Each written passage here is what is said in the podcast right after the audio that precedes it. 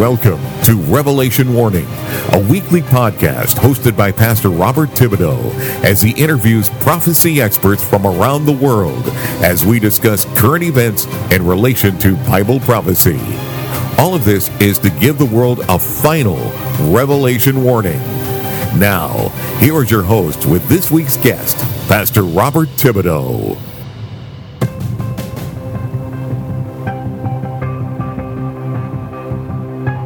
Hello, everyone, everywhere. Pastor Robert Thibodeau here. Welcome to the Revelation Warning Podcast. We are so blessed that you're joining us here today. You know, if you've been listening recently, you've heard several sessions with our guest today, Scott Wright. And we've done a deep dive on the book of Revelation, the seven church ages. If you missed any of those episodes, go back to the archives and look them up because it's such important information that we need in this day and time we live. Matter of fact, we talked about the year 2038 and the significance of that. But Scott's back with us today, and he's been teaching on all these different things from the book of Revelation and the church today. And today we'll be talking about the declarations of Jesus. Hallelujah. Now, Scott's also a podcaster, a truly great podcast, the God Centered Concept. And he's also published a, a book, a journal called God Centered Concept Journal, Making God's Word My Ways. So help me welcome back to the program today, Scott Wright. Scott, it is such a blessing to have you come back and join us today. Bob, thanks for having me on the show, and I look forward to another fun discussion that uh, always seems, seems to emerge as we're speaking. Oh, amen, amen. Well, today we'll be discussing the declarations of Jesus based upon chapters one through five in the book of Revelation. So, I guess the first question would be, what are the declarations of Jesus? So, I titled this out "Declaration of Jesus," and actually, if you go on my uh, journal that I posted on Amazon for people to buy there's two pages listed on those declarations according to Revelations chapters one through five. Here's the thing. I I always like to go in and and when I'm reading the book of Revelation, especially when I'm reading about the ages of the church, I've learned to not focus on the prophecy the, at first, but to focus on who Jesus is. Because the fulfillment of prophecy is all about who God and who Jesus, who they are, and who the Holy Spirit is. Because at the end of the day, our relationship with God and our trust in Him is really going to be equated to how well we know Him. And it's it's His job to put it out there for us to pursue, but we have to pursue that knowledge. And we have we not only should be praying for it, but we have to pursue that knowledge. Yeah. Amen. It, just like it says in the book of James, faith or belief without action is just dead. It's not real faith. So it's the same thing here. These declarations are tremendously important because they give us insight into who Jesus is and helps us to connect with him at deeper levels. And it also gives us that picture of God to just get help us get a better grasp of who he is and just to get to know him better. You know, any relationship is about it should evolve and it should keep evolving into you getting to know better. So Bob, yeah. you're married. It's the same thing with your wife. You know, at some yeah. point if you've been married for a while, hopefully you're starting to get to know each other a little bit better. Hopefully, I hadn't been, you know, if you've been married for 20 years, you two have been in your own little separate worlds and boxes, and you you know how to say hi and good night. I mean, hopefully, hopefully there's a little bit more to that. Yeah, absolutely. Yeah, 45 years, I kind of figured her out. All right, exactly. And I'm guessing she probably has you figured out. Yeah, I, so, I, figured out. You know, I get asked sometimes, "What what's the secret to longevity in in marriage like that?" I said, "Oh, it's real simple just got to know three things. You're right. I'm wrong. I'm sorry. And you're done. Works every time. well, it doesn't go much different with our relationship with God sometimes, you know. We uh we realize he's right, we're wrong, and we're, we're the ones confessing and we're sorry and and we need our correction. So Amen. Amen. But but bottom line is is that learning these declarations helps us connect at deeper levels with Christ. Look, Paul talked about spiritual milk and not growing past that. Yeah. And how there are, I believe the church right now is full of this. And a lot of it is, is because they're in such a busy rush that they don't understand what's really there for them to grasp onto. They don't see the value in pursuing that relationship with God mm-hmm. and what that'll lead to. I do discipleship mentoring. And when I'm doing those mentoring sessions, I'm always somehow including that deeper level of connection with God because I know that will lead to the other pieces, evangelizing to other people, more confidence in talking about having those gospel conversations. You know, you've done seminary work before, and parts of that you were learning the Bible, but what you were really learning is who God was. Yeah. And who he is, really not who he was, who he is. Yeah. And it helps you to connect deeper to that because if we're not connecting deeper, then how can we train the next generation of believers? Yeah. Exactly. That's being lost right now. We are losing this battle. Mm-hmm. And so I have I already put this in my first initial just generic journal. The second one that I'm writing now, and of course, I gave you a little quick promo on one of the main uh, units of that uh, devotional. This is going to end up being a devotional that is going to focus on some different aspects. And one of them is going to really focus on getting to know God at a deeper level. Yeah. Not only the process he's given us to connect to him, but just simply who he is. And so we're gonna we're gonna use that biblical text. So I'll give you a couple examples Yeah, here. So go over some of the declarations for Sure. Well, you know, and so if you, for one thing, if you're at home reading, you can, if you study chapters just two and three, and you look at the very beginning of each of those ages of the church Ephesus, Philadelphia, Smyrna, Pergamum, Thyatira, you know, whichever one you want to look at, they give a they give declarations of Jesus at the very beginning. So, for instance, Ephesus, that's chapter two, starting with verse one. These are the words of him who holds the seven stars in his right hand and walks among the seven golden lampstands. Go down to verse 8. This is Smyrna. These are the words of the first and the last who died and returned to life. Again, Pergamum. What is verse 12? These are the words of the one who holds the sharp, double edged sword. Go all the way down. Verse 18 These are the words of the Son of God, whose eyes are like a blazing fire and whose feet are like polished bronze. You know, go over to chapter 3, again, verse 1. These are the words of the one who holds the seven spirits of God and the seven stars. Jump down to the Church of Philadelphia, verse 7. These are the words of the one who is holy and true, who holds the keys, the key of David. What op- he opens, no one can shut, and what he shuts, no one can open. Again, Laodicea, verse 14. These are the words of the Amen, the faithful and true witness, the originator of God's creation. And then one that we'll talk about in a future episode. You and I have already sort of been talking about it off the air. And if you if you go all the way down and you look at verse five, and you go about halfway into that verse, these are the seven spirits of God. And then go to verse six, and before the throne was something like a sea of glass. So it starts to give these descriptions of God in a very interesting way. We learn from here that there are actually seven spirits of God.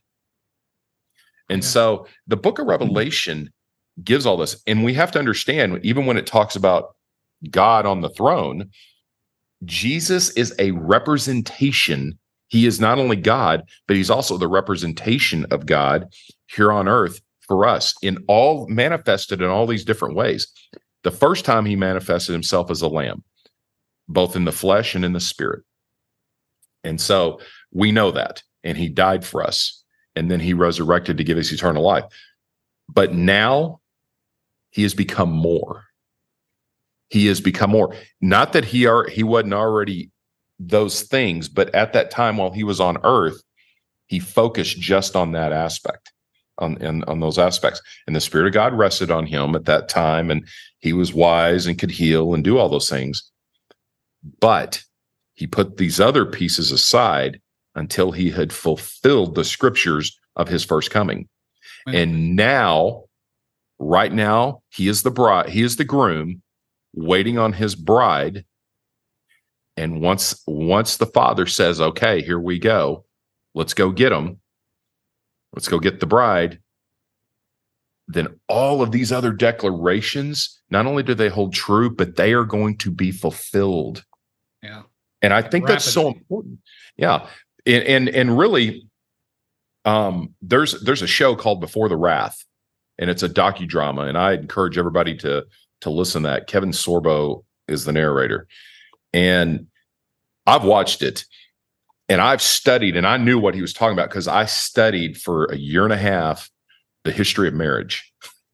And I got a, a deep sense of all these different processes. And, and I also studied the ancient Hebrew rituals of marriage and how the betrothal process was. And then if there wasn't a father, how that went, you know. So if you're looking at this history of marriage, and and I studied it for 18 months, and this particular subject is massive. And I, I honestly didn't understand why I was being led to study it. And it really wasn't until here in the last couple of weeks that I have gotten a full glimpse of why. There's been parts of it as as God has put in my heart and revealed to me why. Now I know the total picture. And it's this. If you watch the movie Before the Wrath, it gives a good explanation of how the end relates to the ancient Hebrew ritual of betrothal and marriage. Because it's like Jesus is the groom, God is the father, and we, the church, are the bride. And we're in a process right now of waiting. See, what would happen during this betrothal period is the when they would come forward, when all the people, you know, if the father was alive and the son obviously would be alive because he's the one wanting to marry this girl, and the girl and her family and, and all the pieces were intact and everybody was that way, there would be adjustments they would make that could be made if if somebody wasn't alive. But the main players were the son, the father of the son, and then the parents of the bride and the bride. Those would be basically the five main players in this. And what would happen is is the father of the son would pay the bride's parents the money to basically the right to have her. The son would present his case, the father would pay the endowment. And so there was endowments set aside and, and what that value was and all those things. I'm not going to get into all that. But after that was done, okay, and this is important, the son usually they would they would they would share some kind of a they would all get a you know get a drink of wine, but the son would hand the bride a cup of wine during the betrothal period. The bride would have to choose to drink it. It was still her choice. If she drank it, that symbolized that they were now legally betrothed. And in Jewish society, they were married. That means they were connected. They were not allowed to be pursued or pursue anyone else, period. However, once that was done, the, the parents of uh, the father of the son and the bride's parents would not allow them to see each other until the time when the father the the the father's the son his father would say okay we're going to go get your bride and they would always go during the night. And it may be 9 months it may be 10 months it may be a year it may be a year and a couple of months. I mean that father was the only one who knew the time when this would be selected. And then he would get up and it would usually be at night just about every time it'd always be at night. That was kind of the ritual.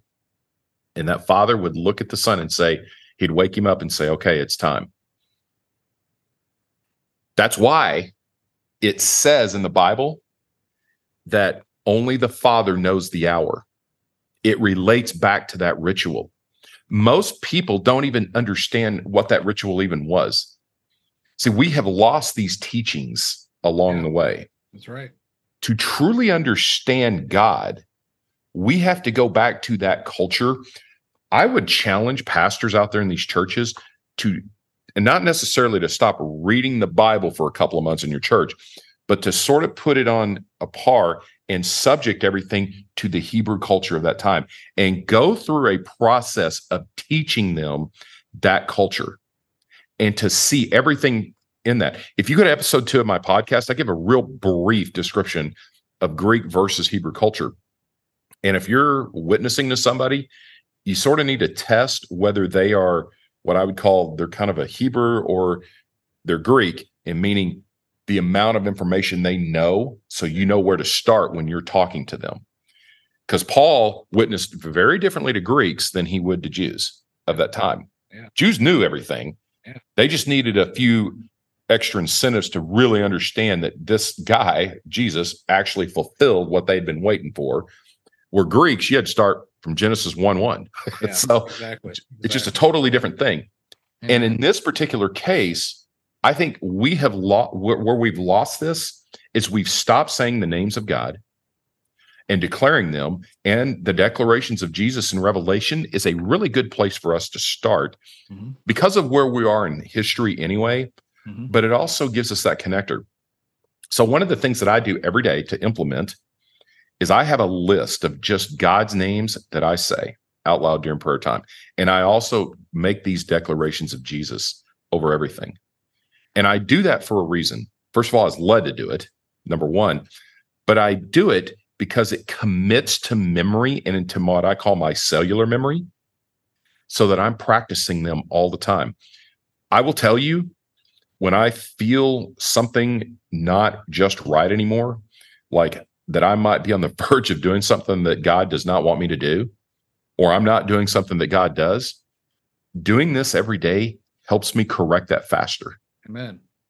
because it may because you are committed okay we used to say when i was coaching your level of commitment will be determined what you do when nobody else is looking Yeah.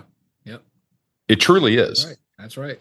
That's called integrity too. Exactly. We use it in the military, you know, or you know you, they'll they'll have. I remember one qualification course. Uh, we had to do, you know, like twenty push-ups and whatever it was, you know, at that point and all that, and they actually had trail cams set up that we didn't see, didn't even know were there. They're watching each person there. Some go up, they do like three, and then move on because it's Yep. a timed course, right?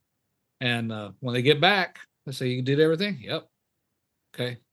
So and so, come here. I say, "You did everything. You did. You did all whatever you had. Whatever the exercise was." Yep, sure did. He goes, "You did all all of them." Yep. Okay. Tell us what this is. And they played a video.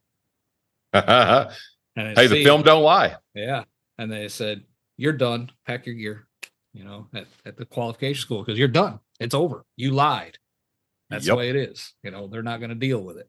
And uh, so everyone that did what they were supposed to do went on to the next phase.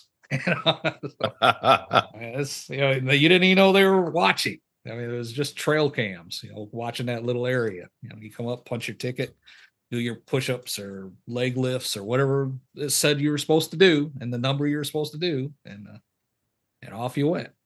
But, uh, yeah out of uh, something like 40 people they got rid of three or four the first time they did that. You know say goodbye you're done. You know so so yeah yeah i understand what i i can fully relate to everything that you're talking about. Praise the lord let and me so ask you this though yeah go ahead are you know you read about the seven stars in jesus' hand what are the seven stars Well, that's an interesting thing that actually in the book of Revelation, and I'm just going to go and read because it tells us what they are. Mhm. We don't even have to guess. It already explains it. And that explanation tells you everything you need to know. So let's go to the verse. And it says it right here. Let's go to verse 19 and 20 of chapter one of Revelation. It's a, it says, therefore, write down the things you have seen. And he, Jesus is talking to John here, and the things that are, and the things that will happen after this. This is the mystery of the seven stars you saw in my right hand and the seven golden lampstands. The seven stars are the angels of the seven churches, and the seven lampstands are the seven churches. Yeah. So, right there, Revelation tells us what it is. We don't even have to guess. I don't even have to pray about that. I can read it right there, and it just Yeah. tells me exactly what it is. So So why is Jesus holding the seven angels for the seven churches? What do you mean holding? Holding them back from going down and ministering to them? What's Well, taking place think- there? think about this those are the seven ages so he's holding them in his hand he is determining when each one of them is going to fulfill their part Amen. Okay. that's what he's doing i mean think about it you have the first angel Mhm. and we talked about that that was 100 years yeah. Yeah. and then he says okay and he says the second angel sends him out that's 200 years and then the third that went about 200 more and then that certain event he and think about it he's pulling them back too and then he's sending out that fourth one i almost think it's kind of like tag team wrestling one angel goes out they slap hands the other one comes back Amen. Amen. Amen. Amen. but i'm, I'm going to say this that fourth angel that fourth angel was there for a while yeah, this guy must have had some serious endurance because he was there for a thousand years that's right. so Amen. by far the longest age. And then of course, I'm I'm sure when the fifth angel, he's like, "Thank you, tag team." Boom, he's back, and here comes the fifth angel. And. Amen. then the sixth, and then the seventh. So the seventh is in place right now. Yeah. Seventh angel. I kind of curious. This seventh angel. I wonder if he has, you know, a lot of airbags. You know, you know the little airbags they tell you when you're not feeling well on the airplane Mhm. because it does say in the book of Revelation, you are lukewarm and therefore I will spit you or vomit you out of my mouth. Yeah. sure, Amen. that angel's done a lot of that Amen. Amen. because just how, just how Well, inept and so much apathy. yeah, that's the big with- thing is the with- apathy. It's the apathy within the church. I mean, it's just, and and that apathy has led basically resting on your laurels and be a little bit too comfortable. What it's done is it's led us abandoning the truth because it's like, well, I don't really need this. So why do I need to follow it? So why does it matter? And then over a period of time, and then you just kind of forget about it. Mhm. And that's exactly what's happened. Matter of fact, in that age of the church, in which is the age we now live in, if you go, you go right down again, and you start reading the verses. Here it is, verse 17. It says, You say, I am rich, I have grown wealthy and need nothing. Yeah. Don't mm-hmm. you? I mean, hey, we can watch YouTube and we can figure out how to do anything. We don't need anybody's help. I mean, people have lost their need for God and each other. Yeah. And so the first and second greatest commandments are just been abandoned Totally. because I can just do it myself. I don't need this. Amen. Amen. I, you know, and I I do mentoring as well as that I teach in classrooms and, and stuff. And, and of course, I do all that. And I'm always paying attention to, and I'm trying to assess people on need. Okay. And that's just something I do. And it relates to this. But so many people have all these needs and they don't realize it. It's just they're deceived to what needs they really have. Oh yeah. Yeah. They really do. And the thing is, is God is the one that wants to meet all those needs. You know, these declarations of Jesus, just think of it this way. He has all these declarations. That means he is all these things and even more. He ca- he is capable of wearing many hats and meeting all your needs. There's no other person that can do all of this. So if the, if if Jesus can hold seven stars in his right hand. I want you to think about this. Then I would imagine that he can help T.S. Wright and that he can help Bob Thibodeau or Pastor Bob right here. Amen. I mean, That's right. I am guessing he can do that. And I'm guessing he can come into your church and into your home and take care of the needs and even expose the needs that you have that you don't even realize you need Mhm. because when you have here's what here's what happens to a person and we when i'm working this out with people when they're mentoring sometimes half my battle is to get them to realize what it is they really need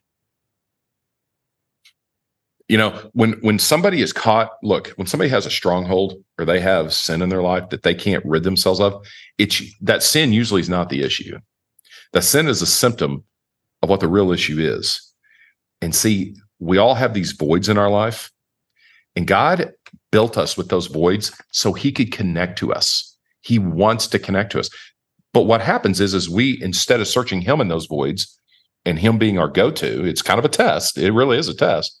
We choose other things. And then what mm-hmm. happens is, is we open the door for ungodly attachments to come in.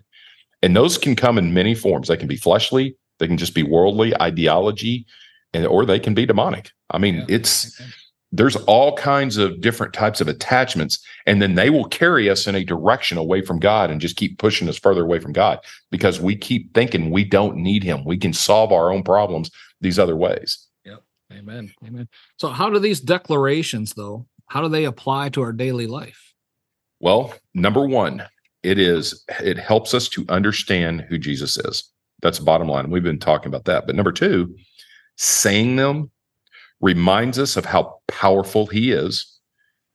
And then doing that daily and taking the time to pray through these helps establish that in our hearts about him. And it reminds us that he is in control and deservedly so.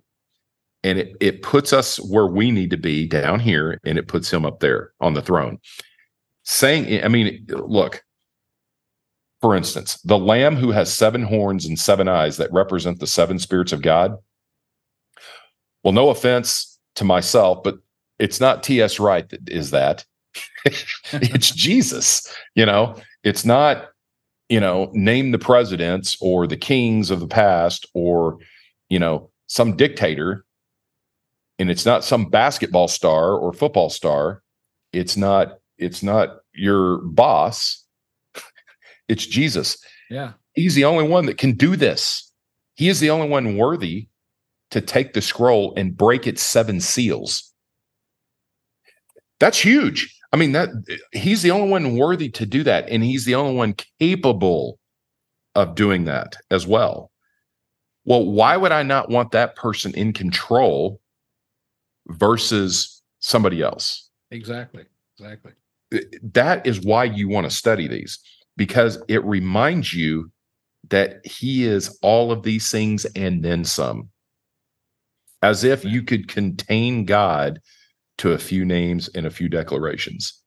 But and for our mind's sake, God obviously used uh, the apostles and prophets and stuff to put these things down so we could process those. Yeah. Amen.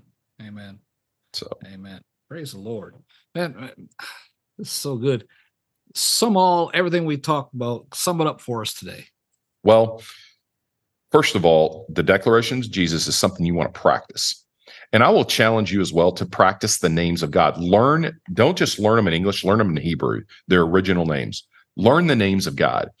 And we'll talk about that in a, in a future episode. And they're going to relate to these declarations of Jesus. Matter of fact, I list some of the names of God again in my journal, that generic journal but the one that I'm writing, I'm gonna I'm gonna keep these in there as well because I want people connecting this. The more we and, and here's what it is: the more that we know God and the better that we know Him, the easier it is for us to trust Him. It truly is. It's your knowledge of Him will help you trust Him. Now you also have to surrender to that, but you got to practice it to surrender to it. It's not going to happen overnight. I think sometimes people think surrenders overnight or a one time deal. Exactly. It's not. That one time moment is just a starting point. And I will say this there's people who I think sometimes they get saved and they have that big emotional experience and they think it, it all happened at once. It really didn't. God probably led you down a road that only you can see, you and Him, mm-hmm. to that point. You know, I've experienced emotional healing and that happened in a moment. But the process of getting to that point of emotional healing took time. And then the process after of not of closing the door to things that caused the reason I needed emotional healing. Yeah. And that's and, and that's what I would say is that it's still a process and you still need to practice it daily. So if you, I'll tell you, you want a group of guys that did that, Go study the Desert Fathers. Amen. Amen. Yeah, that and we talked about that before on a, on another episode. And uh, mm-hmm. the Desert Fathers basically set the stage for what we call church today. Yes, uh, the they monasteries did. And, and seminaries and all that good stuff. and as well as uh, just practicing daily the presence of God. Mm-hmm. Those guys did that, yep. and and they showed us how to do it both institutionally and as well as individually. Amen. Amen. What happened in Church of Thyatira is the individuality got removed. That's what happened. That's why that church went wrong. Mm. And and the church itself became too politicized and too big for its own good mm. in some ways and too powerful is really the better way of saying it. And what happened was is everything just like in Jewish society when the temple became the center of everything instead of God being the one that filled that temple it's the same thing. The church became the entity and not that God was filling the church, right? Yep. And they lost the sense of the Holy Spirit. And that's why the Great Awakening happened in the sixth age of the church, is because we needed the sense of the Spirit back. Amen. Praise God. Scott, all this sounds so interesting. If someone wanted to reach out to you for more information or ask a question, how can they do that? How can someone get in touch with you? Uh, great question. GCC, God Centered Concept 2038, the numbers 2038 at gmail.com. You can send me an email and I'll be happy to respond. Amen. Amen. And what are we going to be talking about next time? Well, we're going to talk about we're going to, we're going to talk about some of these Hebrew characteristics. All right, and we're going to talk about the temple specifically. You and I were talking about a couple aspects of it before uh, we even started this episode today. We're going to bring that up in a little bit more detail we're going to start looking at a little bit about the names of God and the seven spirits of God, which, quite frankly, I don't know if you can contain God to seven names. I think for our Amen. intents and purposes, we can. We need it, but God cannot be contained to seven names. He is yeah. He is just the great I am, Amen. and so He just is. Yeah. And that's hard for our minds to understand, but we're gonna we're gonna get into that a little bit. It will relate to some of what we learned today and Amen. what we talked about today. So, but we're going to look at the temple and how it relates not only to the seven churches, but that the process that we teach, the foundational process of connecting to God and why that is. You know, God didn't just give the whole instruction of the temple and the tabernacle at the time, at that time to Moses on the mountain for kicks and giggles. Yeah. He gave it to him because he understood our hearts and how we are. And he also understood that this process would keep us connected to him. And we still, that process still matters. It does. The temple, the tabernacle, that the the process of what they would go through to get to the day of atonement, it still impacts us today. It really does. It's it's embedded in our Christian Judeo-Christian roots. And it's a process that we still follow to connect with him. And Jesus layers that out in Revelation 3 18 through 21. We will talk about that. Amen. Amen. Well, all that sounds interesting. Folks, these the seven spirits of God, the, the declarations of Jesus, the, you know, the ages, seven ages of the church, all these tie the end times together. They're all going to happen right like they it could the soon return of Jesus so close it could happen before I end this recording today. We don't know when the Father's sending a Son for the bride. But we do know one thing. If you aren't ready, you're going to miss the boat. You are going to miss the invitation to the wedding of eternity. You heard of the wedding of the year? Well, this would be the wedding of eternity. You do not want to miss that. And if that's you right now, I'm being led by the Holy Spirit to pray with you. If just just it's just a brief prayer and you could say whatever words you want as long as your heart is saying, Jesus, I need you. That's it. Jesus, I repent of my sins. I know I'm a sinner and I need you. Come into my heart right now, Lord. Be the Lord of my life. And I pray that you hear me and honor this prayer, knowing my true heart right now needs you. And I ask all this, Father, in Jesus' name. You prayed that prayer with me, email us, get a hold of Scott, send him an email, let him know that you pray that prayer. Email me at brotherbob at ftfm.org because I want to rejoice with you as well. Matter of fact, if you do not have your own Bible, I will send you your own Bible absolutely free of charge. I'll even pay the postage on it in the continental United States. So you got if that's you, just let me know because our job is to get the word out, and I'll send you the word, the entire word, the Bible. If you don't have your own Bible right now, praise God, Scott.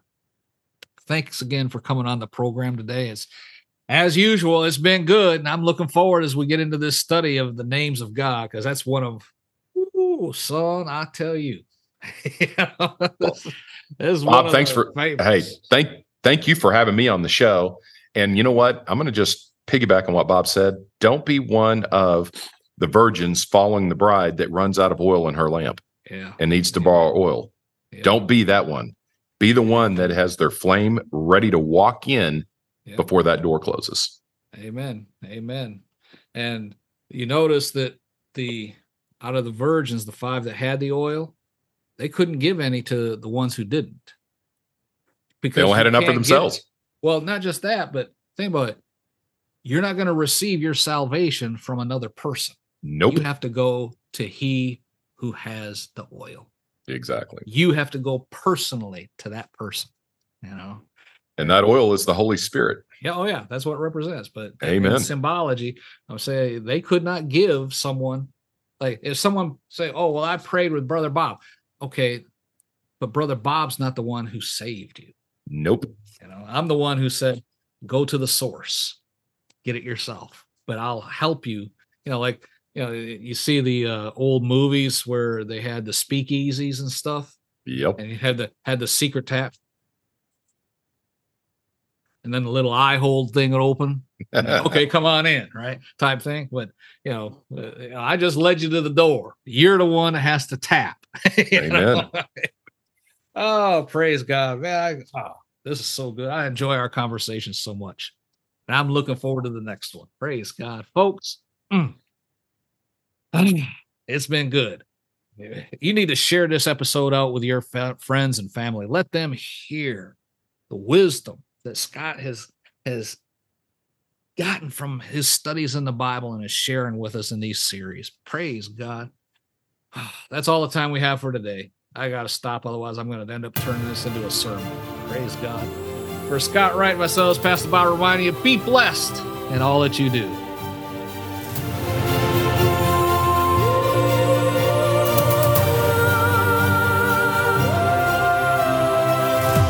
You have been listening to Revelation Warning with Pastor Robert Thibodeau and his guest expert on Bible prophecy as it relates to current events. This podcast is not designed to invoke fear, but concern. Help us to make everyone aware that the soon return of Jesus is close at hand by clicking the like, subscribe, and then share buttons below. Share this episode with your loved ones, friends, and coworkers. For more information on our ministry, please visit podcasterforchrist.com and be sure to come back next week for another episode of Revelation Warning.